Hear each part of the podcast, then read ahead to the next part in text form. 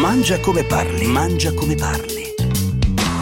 Di Davide Oldani e Pierluigi Pardo. Caro chef, come stai? Buongiorno Pier, buongiorno a tutti. Era una vita che volevo fare una puntata dedicata alla barba dei frati. Era vedo, proprio vedo sentivo... che non ti sei sbarbato stamattina, per cui ti sei preparato. Primavera, barba dei frati, un'erba molto consistente, molto profumata, molto buona, molto accessibile. Diciamo agreti, subito il prezzo, no? Lo diciamo gli dopo. Sei partito, che cos'è? Calma. Se no, abbiamo grandi ospiti, abbiamo grandi ospiti, abbiamo Spazio News, abbiamo gli SS Soldati. Vi ricordo 349-239-0191. Io do il benvenuto a Elio. Do il benvenuto a Elio Trionfato, uno dei vincitori morali di LOL, lo possiamo dire, lo diciamo. Sì. Buongiorno Elio. Senza dubbio, buongiorno. Cosa si prova a essere stato il vincitore morale di LOL? Grande orgoglio. Ringraziamo il pubblico meraviglioso. Sono molto fiero di essere vincitore morale. No, ma poi c'è, ora si parla quasi solo di LOL.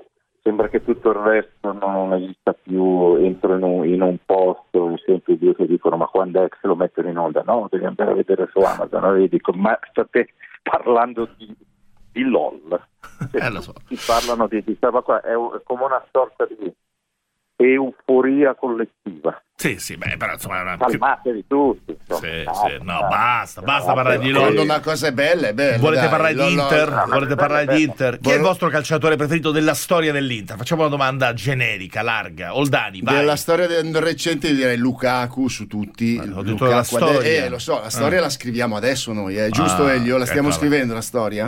No, il mio preferito in assoluto della storia dell'Inter è Mario Forza. No, ci piove, cioè non lo batte nessuno.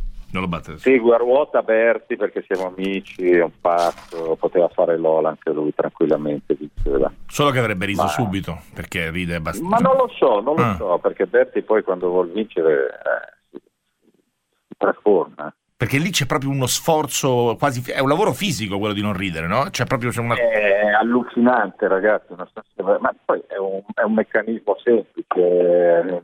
Insomma, è un gioco che abbiamo fatto tutti prima o poi, no? Certo. Nella vita, quello di guardarsi negli occhi fissi e chi ride prima perde, no? Quindi è una sofferenza bestiale. Ma io ho anche visto insieme a moglie e figli qualche pezzo e effettivamente devo dire che la cosa che fa molto ridere sono i tentativi di non ridere. Quelli fanno veramente ridere. È vero, quello che dicevo poco fa, Pier, la cosa che mi faceva più ridere era quando eravate lì per esplodere, nessuno esplodeva. Intanto io esplodevo a casa. Per cui d'abitudine non guardo per il lavoro che faccio TV, però insomma mi è capitato, l'ho seguito fino alla fine e complimenti, sono morto dal ridere. Potremmo fare anche... Ma poi negli ultimi tempi vedo che impazza adesso questa querel sul fatto che non abbiamo inventato noi le gag, ma erano già state fatte in altri LOL di altri stati. Allora io vorrei sottolineare, come sembra che questo sia l'argomento più importante, no? È sparito tutto il resto. Che l'idea del quadro è nata da me e dall'autore che ha collaborato con me. Poi evidentemente l'hanno vista all'estero, perché tutti questi LOL di tutto il mondo sono collegati, hanno letto questa roba e l'hanno fatta anche loro. Ma l'abbiamo inventata noi. Ecco, soprattutto la Gioconda l'abbiamo inventata noi. Questo soprattutto il contenuto. Noi ce l'hanno fregata. E adesso avevamo inventato questa idea della faccia nel quadro e ci hanno fregato pure quella. Guarda, secondo me l'hanno vista in Francia, così come hanno visto il macaron, che era l'amaretto nostro, che loro hanno trasformato in macaron e è diventato macaron in tutto il mondo. Facciamo chi mangia fuori, guarda che sarebbe una grandissima idea. Chi mangia fuori, io perdo su. Chi mangia di più. Chi mangia fuori sarebbe. Senti, che rapporto hai col cibo, Elio? Qual è la tua passione? Chi è il tuo Mario Corso del cibo? Qual è l'ingrediente? No, il mio Mario Corso sulla tavola sono i tortelli di zucca mantovani, che Davide immagino conoscerà. Assolutamente. Non sono dei tortelli di zucca normali, sono fatti con degli ingredienti che a Mantova sanno. Ma tu sai gli ingredienti, li hai fatti, hai una ricetta oppure? Non so farli, però mi sono fatto lasciare da mia nonna di suo pugno la ricetta. per cui prima o poi li farò anch'io. Beh. Hanno dentro la mostarda di mele che assomiglia a quella che trovi al super, ma non è esattamente quella, insomma. E poi c'è l'amaretto. Amaretto, bravo. Sì. Sono dolci all'interno. Zucca, pasta fine con il burro e la salvia, pasta fine o pasta spessa, no? Perché poi ci sono due filosofie diverse sulla storia del tortello, eh? No, poi sì, insomma, io parlo infatti di dei mantovani. Esatto, perché poi sono gli emiliani che sono diversi. No, sono un'altra cosa. Altra roba. No, poi la mia nonna era di Pomponesco, quindi proprio sul Po, Viadana, quelle parti lì. Guarda, e lì è dove per i miei gusti sanno farli meglio.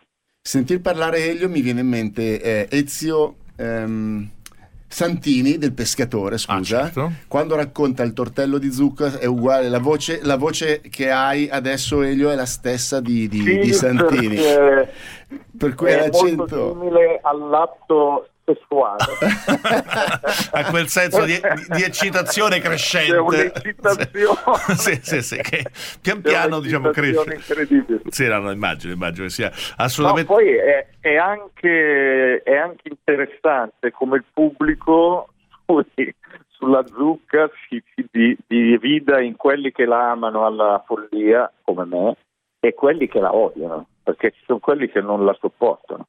Io non, ma sai, come cioè, il calcio, io lo mangio, però a me piace più il tortello alle erbette. Guarda, il calcio tanti anni fa, che era il discorso da bar, adesso il cibo, siccome il cibo, insomma, non come il calcio, vero, ma il cibo è veramente per tutti, allora ormai è discorso da bar, perché certo, se tu ti permetti di dire che il tortello va fatto con la pasta fine, ti dice che no, mia nonna nel Mantovano nel 1400 bravo, lo faceva spesso. No, e poi come il calcio comunque ha una sua soggettività, nel senso che non dico che vale tutto, perché non vale tutto, ovviamente, ci sono delle regole, però ci possono essere dei gusti molto soggettivi, cioè guarda, non c'è un risultato finale oggettivo al 100%. Ma sai qual è la differenza? La differenza è, come dicevamo prima della Gioconda, l'italiana l'hanno portata di là, è rimasta di là, Elio ha preso spunto dalla Francia e se l'è fatto di qua.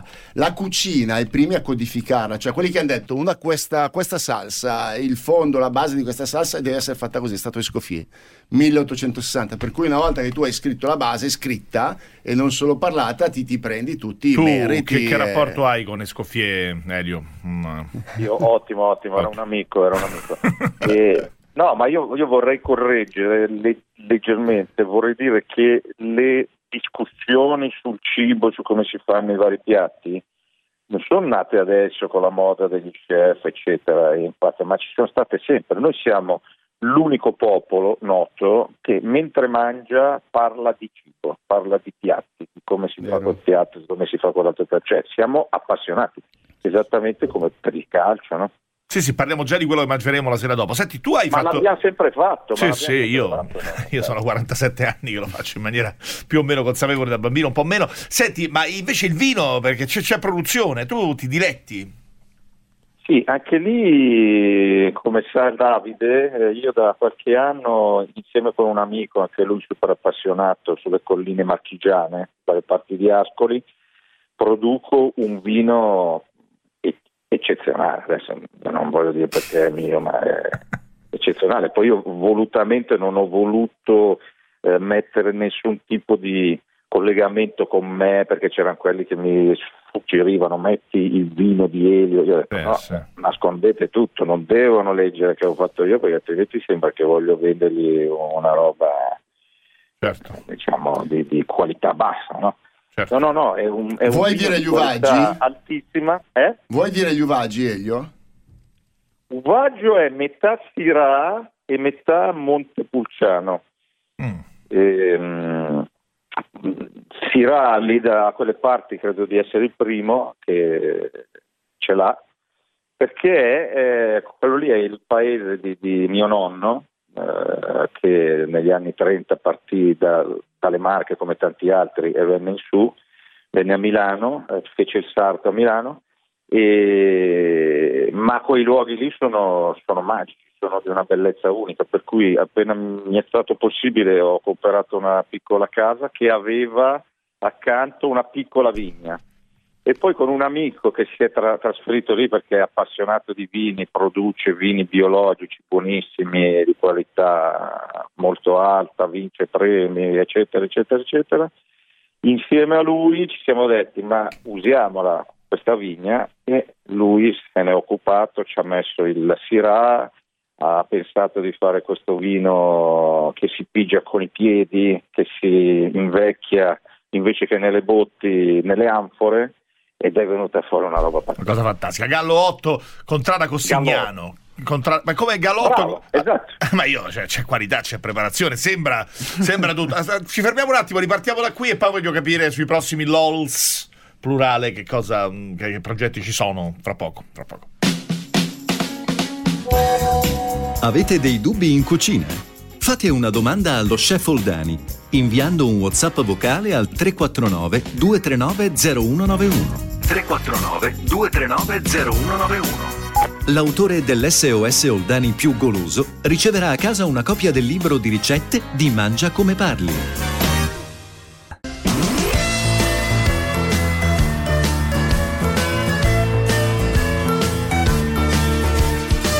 Mangia come parli.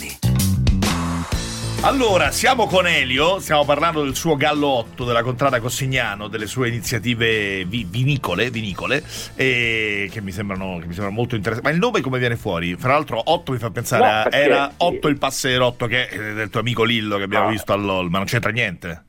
No, non c'entra niente. No, siccome io non avevo mai fatto vini, mi sono accorto e ho imparato che è difficilissimo scegliere il nome per un vino perché li hanno già presi tutti, e certo. Quindi tu non puoi dire anch'io chiamo il mio vino con il nome che hanno già usato per quell'altro vino, no, non puoi. Per cui alla fine, dopo tanti tentativi andati male, abbiamo scelto l'indirizzo, quindi Contrada Gallo numero 8, okay. Gallo 8. Bello, il paese è Cossignano, provincia di Ascoli Piceno. Ciao Elio, saluta tutti nella banda, ciao, tutti gli amici, Elio, eccetera. Grazie a Elio. Allora, Barba dei Frati, prezzo è fissato col prezzo. Vabbè, il costo varia molto da regione a regione, no? Chiaro, assolutamente sì, siamo dai 2 euro ai 2,50 euro al chilo, dove anche in questo caso mi piace precisare che c'è l'utilizzo del 100% del prodotto. Anzi, direi 98%, perché c'è proprio la radice bassa che sarebbe da tagliare, però se uno la lavasse anche bene hai quasi 100%, per cui 2,50 € puri netti, esatto, al costo. Che è il prezzo, diciamo, dell'Italia centrale, no? Dove sono un po' più diffusi gli agretti. Sì, però sai, l'erba che cresce vicino anche a fiumi, vicino, insomma, è un'erba non come il crescione, ma simile, molto simile anche nel gusto. Per cui sì, il prezzo vale, soprattutto un'altra cosa importante è che la trovi per 20-25 giorni, che è certo, proprio in questo periodo, e poi devi ovviare con altre cose. L'utilizzo della stagione, della stagionalità dei prodotti nel nostro mestiere è fondamentale, per cui molte volte c'è, insomma, come capitava anche a me prima della pandemia, che c'era la carta e poi c'era un piccolo menù dedicato alla stagione più profonda, perché anche la spargina c'è, ma c'è 15 giorni, 20 giorni, per cui devi giocare quando fai un menù anche con queste piccole cose, che non è il pomodoro che c'è magari nell'estate, c'è sempre, lo trovi tutti i giorni ovunque. Allora c'è Enrico Bartolini, chef del ristorante 3 stelle Michelin Enrico Bartolini, all'interno del MUDEC, che è uno dei musei più importanti di Milano, il Museo delle Culture di Milano, in zona Solari, Tortona, Savona, Bergognone, abitato a 1,5 metri. Ciao chef, come stai? Ciao tutti, Enrico, buongiorno. Grazie, ciao, sei qua con noi. Non ti ha presentato bene perché lui è abituato a fare le telecronache. Come non l'ho presentato bene? E non ti ha presentato perché Enrico ha 3 stelle a Milano, 2 stelle a Venezia, 1 stella a Bergamo, 1 stella in Toscana, 1 stella in Piemonte. Siamo a 8. Quante stelle hai, Enrico? e un'altra a Castelnuovo Berardenga. Non mi fa mai finire di parlare. Per voleva togliere la nona stella, è una vergogna. Secondo me è un sabotaggio.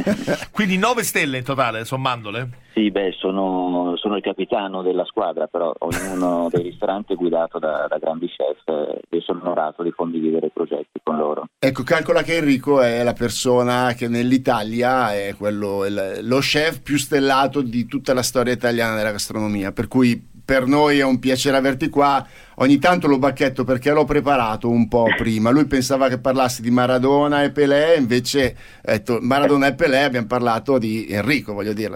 Nella stessa persona. Se tu sei uno che ama anche fare squadra e ama le collaborazioni internazionali, perché mi viene da pensare che proprio a Borgo San Felice, fra l'altro in una tenuta a Chianti classico, a Castelnuovo Berardenga, in questo stellato che è poi anche un esempio di reinterpretazione di un villaggio originale medievale che è stato rimesso a posto ed è veramente un paradiso, hai fatto una collaborazione con Juan Camilo Quintero che insomma è come mettere insieme, non lo so, in questo momento si direbbe Mbappé e Haaland insieme, farli giocare insieme, è così? Sì, l'attitudine e lo scouting è simile a quello del calcio, poi la vita quotidiana è ben diversa. Noi le performance le facciamo pranzo e cena tutti i giorni, ecco, quando non siamo in zona rossa, e i calciatori hanno la fortuna di esibirsi 90 minuti una o due volte a settimana. Invidio molto. Senti, Enrico, in questo momento in Colombia a studiare le fave di cacao e quindi si sta divertendo alla grande nel suo paese d'origine. Ci porterà un po' di cultura appena torna. Appena usciremo da questo periodo. Invece noi ci siamo sentiti un po' di volte in questi mesi, in questo anno, per discussioni, per parlare, per capire il periodaccio che stiamo passando ancora. Con tutti questi ristoranti, con tutti questi impegni che hai, come pensi ricomincerà la situazione ristorazione accoglienza e naturalmente se hai un'idea del quando, a seconda dei vaccini che arriveranno, insomma, che idea ti sei fatta adesso, cosa porterai avanti dopo la pandemia per dire ok, abbiamo perso un anno così, abbiamo fatto esperienza, io mi sono detto sul codice ateco, non so, tu hai altre idee, sei d'accordo sul codice ateco da portare avanti per il nostro settore? Sì, abbiamo già condiviso qualcosa ed è bello rimarcare che il codice ateco generalizza un po' troppo le categorie, perché ogni mestiere all'interno della ristorazione si differenzia tanto nei vari locali, dal bar al ristorante e anche nelle sottocategorie degli stessi. Io sono ottimista, penso che ripartiremo alla grande, però in questo momento viviamo il dramma, quindi non nascondo le preoccupazioni, ma devo anche dare ai miei collaboratori il massimo dell'entusiasmo per prepararci al meglio quando ripartiremo. Credo che le vaccinazioni, specialmente nella comunicazione che si riceve, siano non sufficienti al momento, né nel numero né nel metodo, perché ogni giorno quando si apre qualsiasi quotidiano le informazioni non sono rassicuranti. È vero, però certo. Sono stato di recente a Dubai, dove c'è un'attitudine diciamo diversa dalla nostra democrazia, tuttavia hanno vaccinato più del 70% delle persone e dallo scorso marzo, non questo ma il precedente, quando noi abbiamo iniziato il lockdown, loro hanno chiuso soltanto 15 giorni. Questo ha permesso ai ristoranti di lavorare e di seguire delle regole. Le regole sono che in questo momento tengono tutti la mascherina come noi, i tavoli sono a 3 metri di distanza e ci sono i controlli. Senti, invece un tuo nuovo piatto, poi ti lasciamo al tuo sabato mattina, un'idea che hai per la riapertura ce la dai, giusto per i nostri radioascoltatori? Ma ne ho un po' di idee e le vorrei lasciare anche un po' a sorpresa, però ho sentito che parlavate di Barba dei Frati o Grecia. Sì, esatto. Intanto io li ho scoperti da grande, perché sono nato nella provincia di Pistoia, a Castelmartini, e non avevo abitudine di vedere questa bella erba, questo vegetale. E quindi quando l'ho vista le prime volte, assaggiandola, mi sono sentito la sabbia subito in bocca, quindi il lavaggio deve essere infinito. Ho scoperto che ci si fa la soda, proprio il carbonato di sodio, se si carbonizza poi se ne estrae il 30%. Sì, è vero. E ho provato a collegarlo un po' a quei sapori che più che l'amaro hanno un'acidità, ma arriva dalla parte salata, quindi quando è raccolta fresca mi piacerebbe cucinarla appena raccolta, non conservata, magari vicino al mare, fatta in infusione, quindi bollita e poi usata l'acqua, oppure frullata dopo averla bollita con il ghiaccio da un'acqua che ha una acidità particolare, e quest'acqua a me piace utilizzarla per esempio per marinare il pesce prima di andare in cottura, una marinatura veloce, non aggressiva, e ho provato a farlo con le seppioline. Tra poco, fine giugno, ci saranno le seppioline anche del Redentore, quelle veneziane, rilasciate nell'infuso di agretti, poi cucinati, abbinate alle carote di Polignano. Sono un sapore che mi intriga abbastanza, perché si estrae un amaro che diventa dolce dalla carota, l'agretto acidulo sapido, e le seppioline che da sole appena scottate sono una poesia. Bellissimo. Ma stai scritto? Ho visto che stava scrivendo. C'è il podcast, lo ricordiamo, c'è il nostro podcast per non perdersi nemmeno una ricetta e un'ispirazione. Grazie Enrico. Buona giornata. Ci vediamo presto. Grazie del tuo tempo. In una delle 9 o in 2 o in 3 delle 9 stelle. Ci fermiamo solo per un attimo. Oh, devi fare qualcosa. Siamo a zero ricetta. Adesso ripartiamo subito. Dai, mettiamoci al lavoro. Vai. Avete dei dubbi in cucina? Fate una domanda allo chef Oldani inviando un WhatsApp vocale al 349 239 0191. 349 239 0191. L'autore dell'SOS Oldani più goloso riceverà a casa una copia del libro di ricette di Mangia come parli.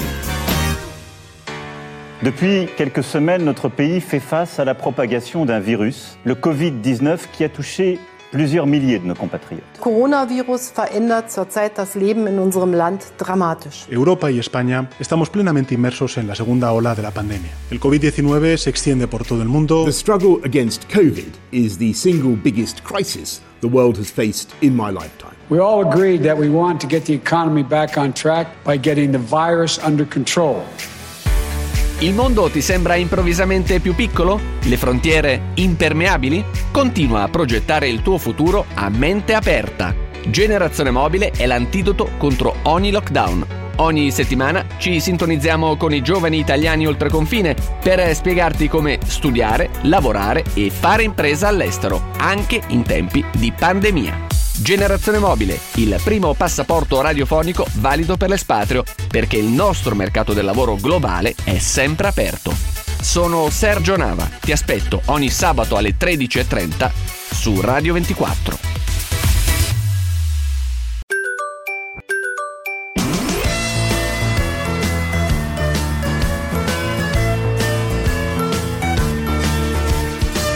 Mangia come parli, mangia come parli.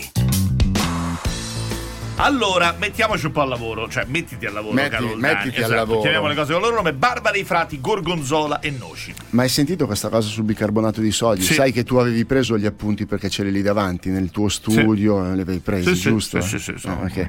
Barbari Frati, gorgonzola, noci, vabbè, è molto facile. Barbari Frati, come abbiamo più detto in questa trasmissione, in questa giornata, va molto lavata, va lavata bene, sciacquata e risciacquata, messa a bagno alla fine del lavaggio in un po' di ghiaccio, acqua e ghiaccio, la tiene, nel caso volessimo mangiarla cruda, la tiene anche un po' croccante, per cui una volta che l'abbiamo ben lavata, la scoliamo, la facciamo sbollentare in abbondantissima acqua salata per 10 secondi al massimo, non di più, quindi acqua bollente salata, buttiamo la nostra erba bella pulita, la scolliamo dopo 10 secondi, la condiamo con un velo di succo di limone, appena la buccia del limone, olio extravergine d'oliva, un pizzico di sale, proprio poco, quindi condiamo questa nostra insalata di barba dei frati. E poi cosa facciamo? 4 fette di pane di grano duro molto sottili, le facciamo tostare per bene, copriamo queste fette di pane con 200 grammi di gorgonzola,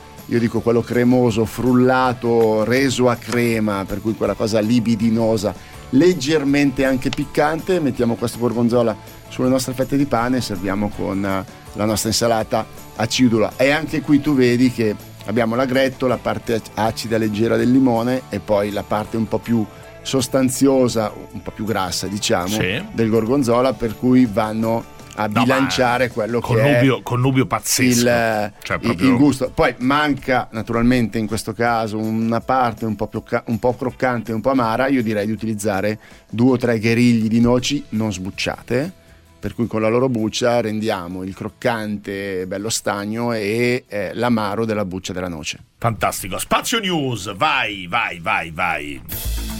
Allora, ricerca De Longhi Nielsen, gli italiani investono sul caffè a casa e sposano il trend del home bar, cioè del bar casalingo. Sono sempre di più quelli che amano prepararsi il caffè a casa e che guardano con interesse a tutta questa tendenza. E questa è una ricerca presentata da De Longhi con Nielsen su come sono cambiate le abitudini. Ovviamente lo smart working e le restrizioni purtroppo legate alla pandemia hanno limitato l'accesso ai bar, ai ristoranti, e quindi insomma anche il rito del caffè è diventato sempre di più un rito casalingo. Oltre il 66% delle persone intervistate, 2 su 3, ha dichiarato di lavorare a casa 2 o più giorni a settimana, e tra questi il 45% considera un elemento imprescindibile da consumare almeno 4 volte al giorno. Pensa che il 78% degli italiani ne bevono almeno uno al giorno. Secondo me a Napoli siamo al 99,9%. Però anche questo che hai davanti, cioè io sono uno. Quanti te ne fai al giorno? Ultimamente 3 o 4, però la mattina. Beh, io sì. Fino a mezzogiorno arrivo, poi dopo basta. Beh, dopo pranzo no? Dopo pranzo. No, ho il godimento della bocca fresca della mattina, lo bevo perché mi piace, non perché abbia un vizio. Meraviglioso. L'aglione della Valdichiana verso la DOP ed è a prova di bacio, pare. Cresce il successo di questo prodotto straordinario anche al di fuori della Toscana, quindi della sua zona più naturale. Miracolosamente, perché poi il tema è quello, dai, l'alito fresco. Gli inglesi lo chiamano kissing garlic, quindi aglio baciante, aglio da bacio, e un'azienda fra l'altro ne ha fatto anche un brand vero e proprio. Però in realtà è un prodotto 100% italiano, 100% toscano, è iscritto nell'elenco toscano dei prodotti agroalimentari tradizionali, che insomma è una forma di denominazione molto precisa, tant'è vero che adesso è stata avanzata la richiesta della DOP per tutelare in tutta Europa l'autentico aglione della Valdichiana. Solito discorso, dobbiamo difenderci dall'Italian sounding, da tutti quelli che spacciano prodotti che suonano italiani come italiani, eccetera eccetera. Questa è veramente... Il prezzo, vedi Pier, che ha le quotazioni 5-6 euro al chilo per quanto riguarda la parte floreale, 12-13 per l'aglione a inizio stagione, a fine raccolto diventano 25-30 euro. È una storia meravigliosamente local, perché riguarda 21 comuni da Siena a Arezzo fino a Perugia e Terni, quindi Toscana e Umbria, mentre è una meravigliosa storia di famiglia e di Piemonte, la storia che raccontiamo, che è quella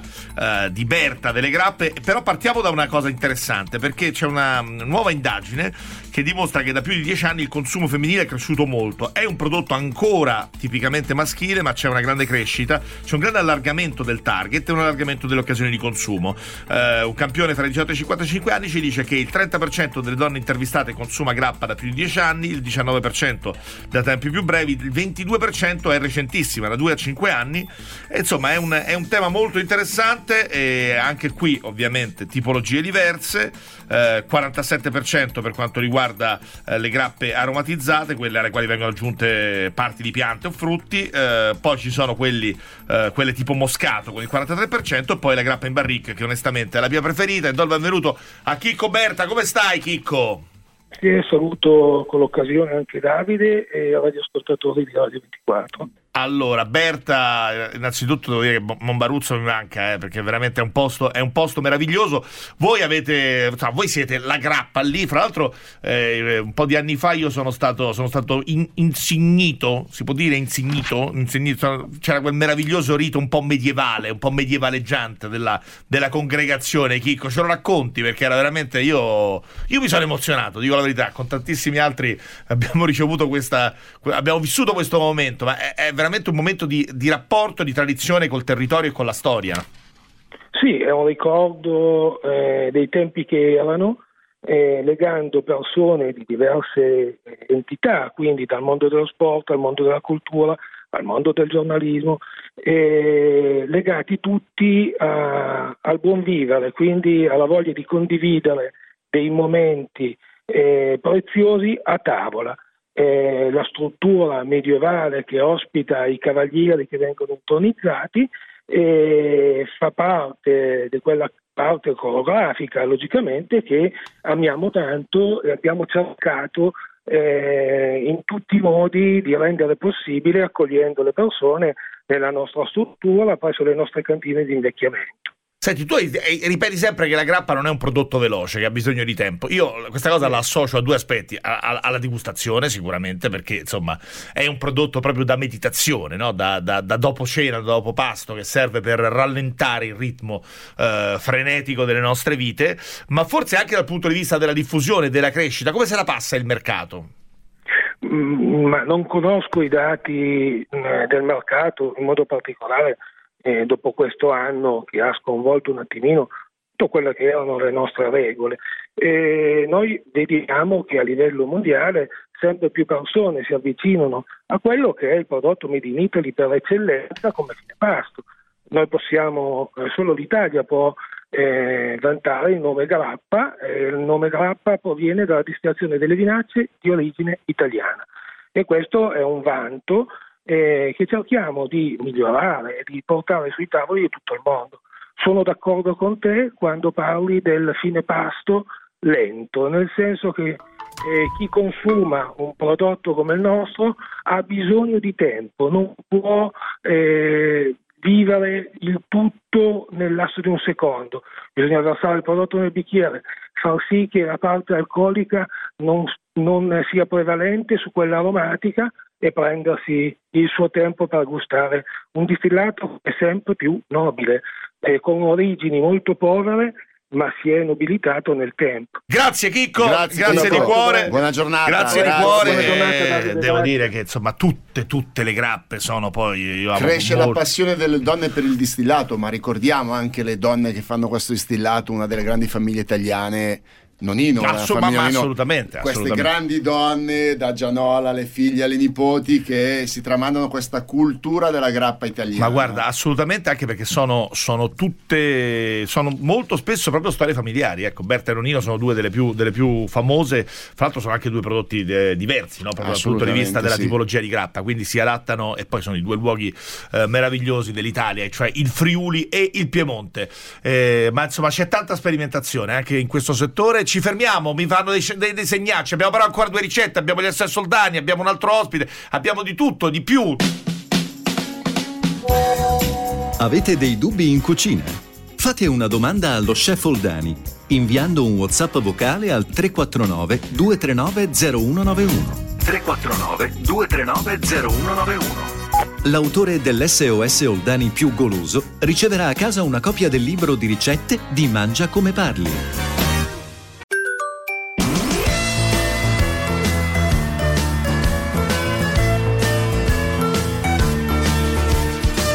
Mangia come parli, mangia come parli.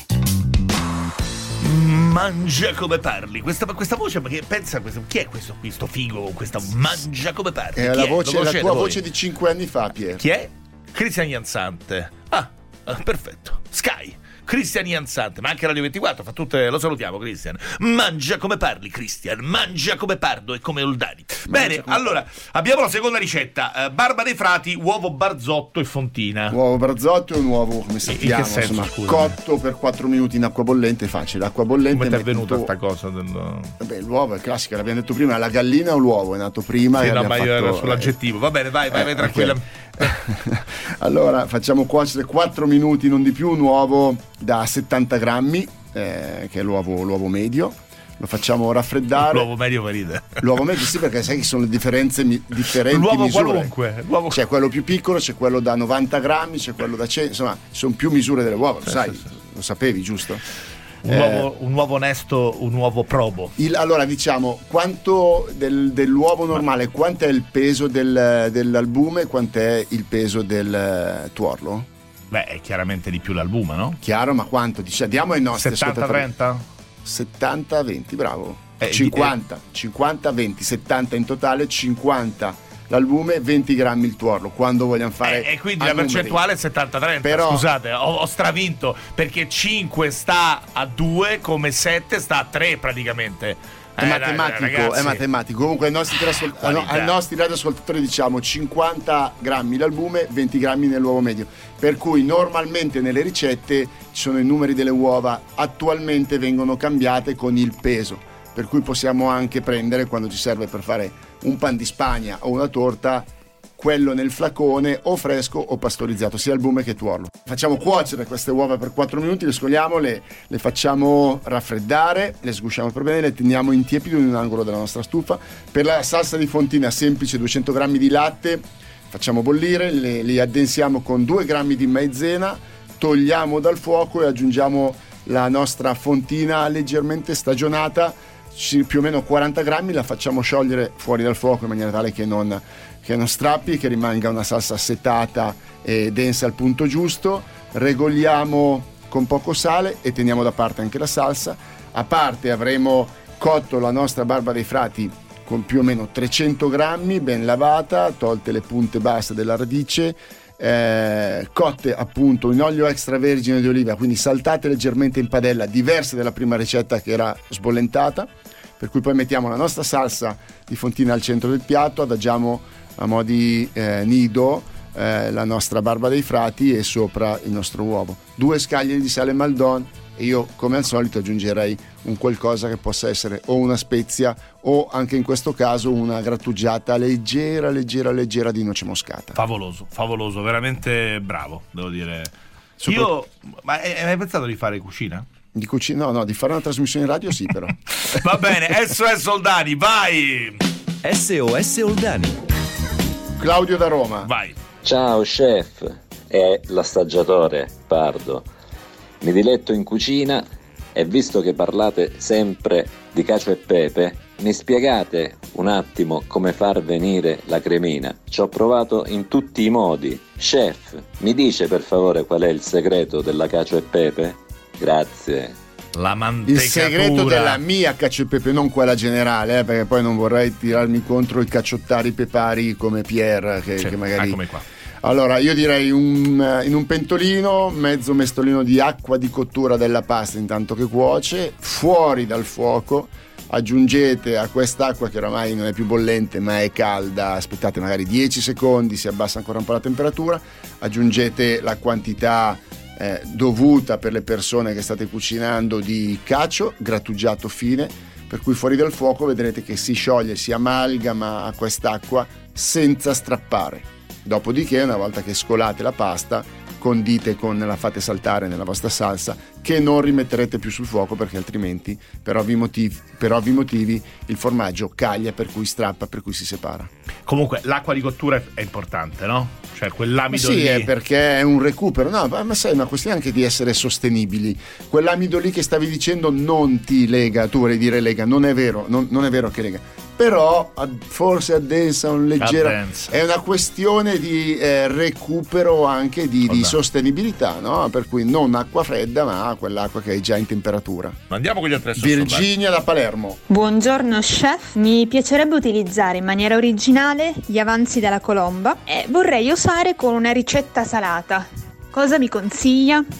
Ne approfitto per suggerire al buon Pierluigi un abbinamento per pizza e mortazza. A me piace berci su una bolla di rosé, possibilmente di aglianico. Perfetto, io sono d'accordo, io lo so che è una posizione veramente impopolare perché tutti amano le bollicine, io non sono proprio il più grande bollicinaro della storia, ma l'ho detto tante volte, per me con pizza e mortazza invece lo spumante è meraviglioso. Spumante, diciamo, siamo dai tecnici, no? Allora, diciamo, vai. Sono un metodo champenoise. Un metodo champenoise. Un Francia corta. Un Trento DOC. Ok. Mamma mia, anche uno champagne no, perché lo lasciava il francese. È un metodo champenoise, champenoise. Champenoise hai detto, scusa. Scusatelo. Scusa, sì, va bene, ok. Mi fanno dei gestacci. Comunque pizza e mortazza non si battono e secondo me le bollicine stanno benissimo. Andiamo avanti. Allora, no, cosa dobbiamo... No, aspetta, cioè... dobbiamo rispondere. Io direi fare una maionese con la colomba rimasta. Farei i tuorli d'uovo pastorizzati sempre per la maionese, per cui frullando, facendo la nostra maionese, metterei un po' di colomba che naturalmente probabilmente è rimasta, imbevuta con del latte e poi frullata con la maionese, un po' di sapidità, un po' di dolcezza con questa maionese e gli agrumi che ha la colomba sono gradevoli. Però da servire adesso anche su un piatto con delle acciughe, con delle alici in salagione, potrebbe essere perfetto. Io adesso direi però scegliere il libro a chi darlo, fra uno che parla di cacio e pepe e l'altro di pizza e mortazza. Dai, capisci che io ho un dilemma. Direi Virginia. Perfetto Virginia.